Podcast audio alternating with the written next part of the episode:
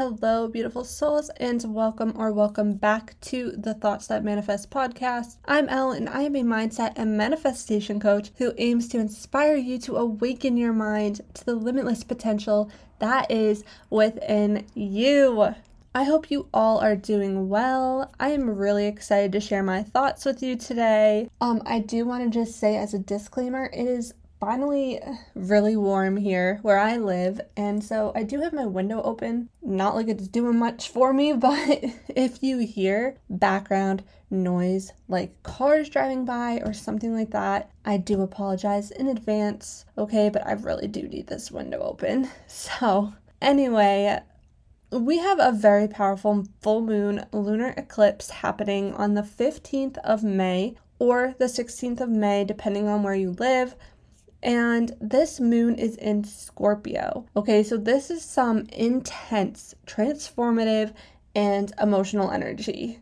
You may find yourself feeling more tired, more emotional than usual this weekend, okay? But something I love to do with the full moon is to release. Full moons are so good for releasing, and collectively, I think a lot of us are finally letting go of what's been holding us back we are finally releasing those limiting beliefs and those fear based mindsets. Scorpio moon energy is really great energy for working through your fears. Okay, so now the full moon eclipse will affect us all differently. It really depends where the transit moon falls in your own personal natal chart and I do offer transit readings. If you are interested in that, I'll leave a link in the show notes, or you can go to lduclos.blog slash astrology dash readings. Okay, but for example, the moon will be transit my third house and it'll be conjunct my north node. So for me, there's a focus on communication, day to day travel, my daily routines, day to day travel routines, or day to day routines in general, um, things going on with my siblings and my relatives, which actually, funny enough, my brother is moving to Florida at the end of the month, and so is my cousin. There's also a focus around writing for me, and with Mercury retrograde ha- also happening, I could be going back to old writing projects that I pushed off to the side. And let me tell you, I have plenty of those. And with it conjunct my North Node, I'm releasing limiting beliefs that I picked up during childhood. This is also a huge pivotal point for me to listen to my intuition and to continue walking towards my destiny and my soul's mission. There's also an urge to settle down and start a family, which I've actually been working on trying to do for over a year now. So hopefully, I'll finally be getting more insight on that, which my husband and I finally were able to get an appointment for further testing in June.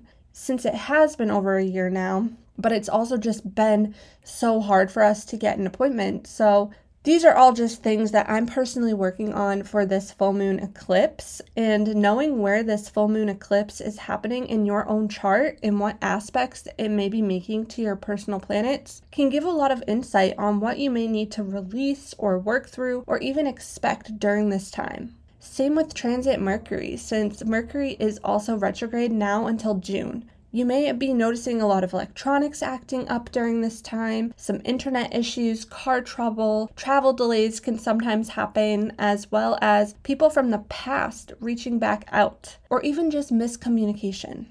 Again, it's going to depend on your own personal chart. But what I really wanted to focus on in this episode, just talking about things that you need to start releasing especially if you want to improve your current situation and step towards your manifestations and ideal reality. So, if you're ready, let's jump into it. All right, the first thing that is going to be crucial to release is the need to be in control.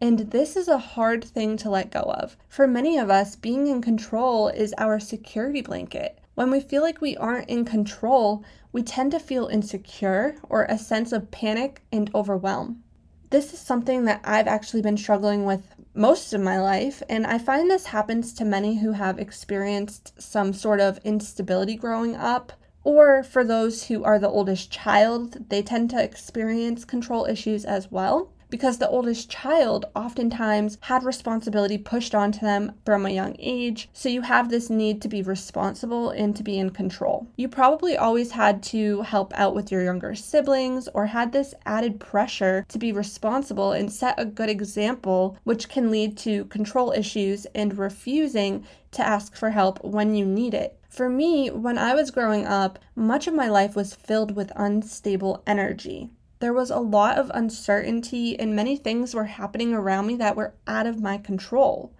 Dealing with loss at a young age was really hard for me because at a young age, I didn't quite understand why the people who mattered to me always had to leave unexpectedly.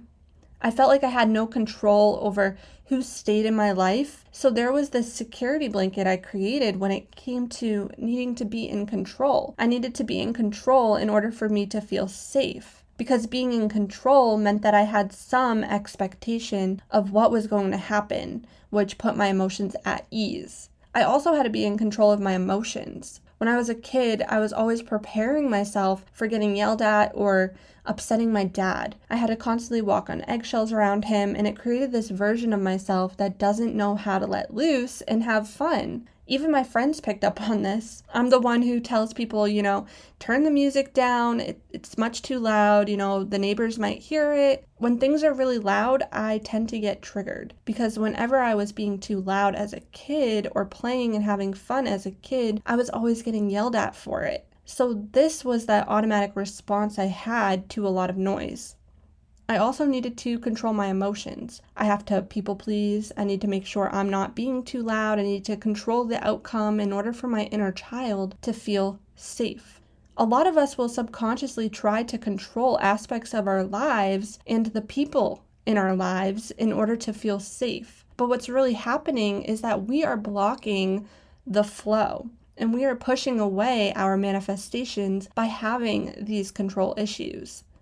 Another example if you grew up in a situation where your parents weren't financially well off, perhaps you saw your parents constantly stressed over money or continuously telling you that they don't have the money for things that you want or even need.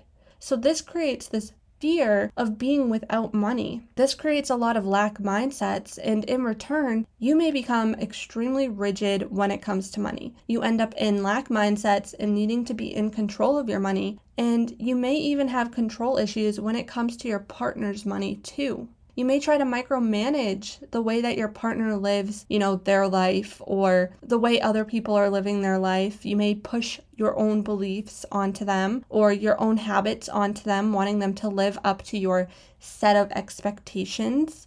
But the truth is, it's not their responsibility to do so. And that's where this need for acceptance comes into play accepting that you can't change people. You can't force people to live their life the way that you want them to. You can't make things happen when your ego wants them to happen because divine timing is always at play and things are going to happen when they are meant to happen. And that's something that we just need to accept. Really allowing yourself to let go of that control and accepting others for who they are and then deciding if that's okay. And if it's not, then the only thing you can do is change yourself. You don't have to keep these people in your life. You don't have to put up with toxic behavior. You can make those changes to start putting yourself first and doing things that fill you up. Oftentimes, we tend to look towards other people to, you know, make us happy and to fulfill us, but this can actually create more dissatisfaction. This is because we are then putting our emotional well being in the hands of someone else rather than choosing to be in control of our own emotional state because it's not up to other people to make us happy. It's not. And I know that's a hard pill for some of us to swallow. And this kind of leads me to this next point releasing the attachment to the outcome. Again, another hard thing to let go of. I can say I am definitely guilty of attaching myself to an outcome. I've done this for many things in my life before I realized this perspective shift. Even when I was at the beginning of my trying to conceive journey, at the end of each month, I would test and I would be so attached to seeing a positive pregnancy test. And every time it was negative, I would have this mental breakdown and I would be just so distraught, so upset. And now I'm not saying that I can't be upset about this. We have every right to feel the way we do when things don't go according to our expectations. But when we attach ourselves to this expected outcome, it can be extremely disappointing and it throws off our frequency and it creates doubt, fears, and it also pushes our manifestation away. The goal here is to not allow our emotional state to be affected so heavily by the outcome. And learning that oftentimes having expectations actually restricts us and acts as a repellent to our manifestation. Another example of this would be you know, let's say you plan a trip for your friends. You have this itinerary that you are so excited about, and you set this expectation that it's all going to go according to this plan, and everyone is going to have so much fun, nothing will go wrong. And you vision the way this trip is going to play out in your mind, and you attach yourself to this vision. And while you're doing this, you're actually subconsciously creating this mindset that says, if it doesn't go according to this vision I have in my mind, then I'm going to be so upset and I'm going to feel like my plans weren't good enough. So now you're on this trip and it's impossible to get everyone to wake up at the same time for breakfast. And then one day, half of your friends want to do what you had planned, while the other half wants to do something else that they have in mind. And this really throws you off because you feel like these friends are disrespecting you by changing the plans up.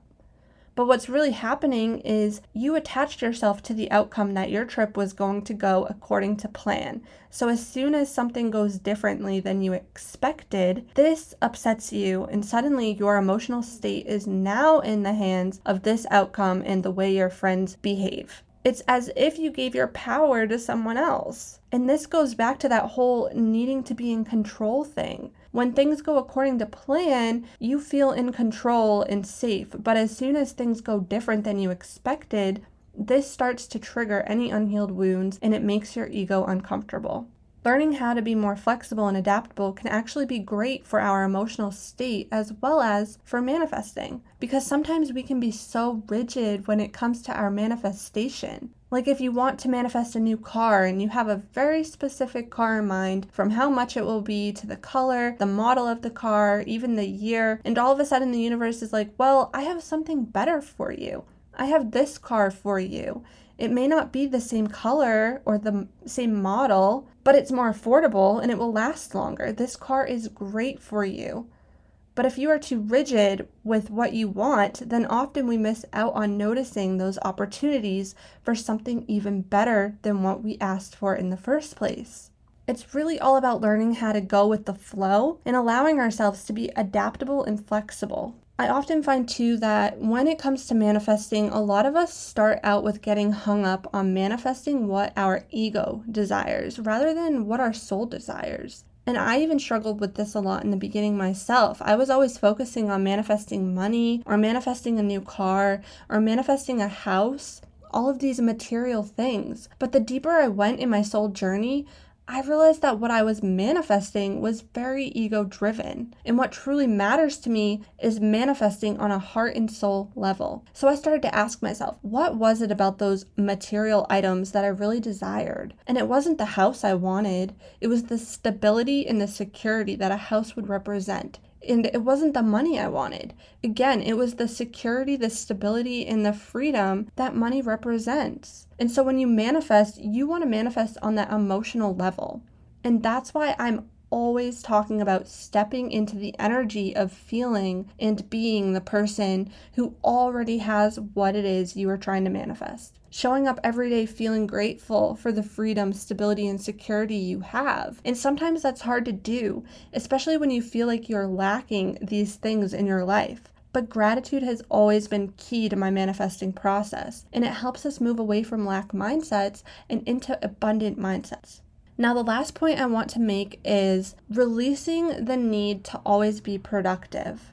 This is something that I feel like society has constantly shoved down our throats telling us in order to survive, you need to work hard to the point of exhaustion, We work to the point where we are ignoring the physical cues from our body telling us we need to slow down. Most parents are working five to six days a week, and kids spend more time at school than they do with their own parents. There's this hustle culture that has been created in society, and it's really difficult for people to ground their energy and be present without feeling guilty for it. I know a lot of people in my life who feel the need to be productive constantly. And when they're not, they're either shaming themselves for it or they distract themselves by doing something that gives this false narrative of being productive anyway. Sometimes it's hard to really just be present in the moment and actually relax. But I find it so beneficial to make sure that you are taking time out to just be present, quiet the mind, and just relax. Whether it's through a self care routine or spending time meditating or just giving yourself time to lay down, sit, maybe spend time on your porch or in nature, relax in a bubble bath or read a book taking the time to slow down and to not guilt yourself for it is so important. And this goes along with releasing those limiting beliefs, like the belief that you need to be productive constantly or that you need to burn yourself out in order to make money or survive. Often it's our limiting beliefs that stand in our way. Because if we believe that to be true, then that's what we become fixated on that's the only way we notice to be effective because that's our belief. So the opportunity to see anything other than that belief is really hard to do, which is why our belief often becomes our reality. Shifting your perspective and releasing all of these blocks will do wonders for your soul and well being. So, for this upcoming full moon, I challenge you to do a little full moon ritual. Allow yourself to really relax and be present in your body. Try a 10 to 15 minute meditation, light some candles, take out your journal, and ask yourself these questions. How have I been holding myself back, and what limiting ways of thinking do I need to release? Are there people, things, habits in my life that don't make me feel good that I'm ready to release? What wounds from childhood still need healing? What are my fears that are holding me back from stepping into my ideal reality? I also like to write down my fears on pieces of paper and burn them to release them. You could also just write them down and rip them up in order to release. I also recommend doing a full moon bath ritual. Just lay there, visualize yourself releasing your fears, and visualize the water as this cleansing energy that is washing your fears away. Since the full moon is in Scorpio, water is going to be very significant and powerful to use for any of your rituals. So, I hope you did find this episode helpful. And if you did, please share it with someone who may need to hear this message. I always love connecting with you guys on social media. I am at El Duclos on all platforms E L L D U C L O S. I am sending you all of my love. Until next time.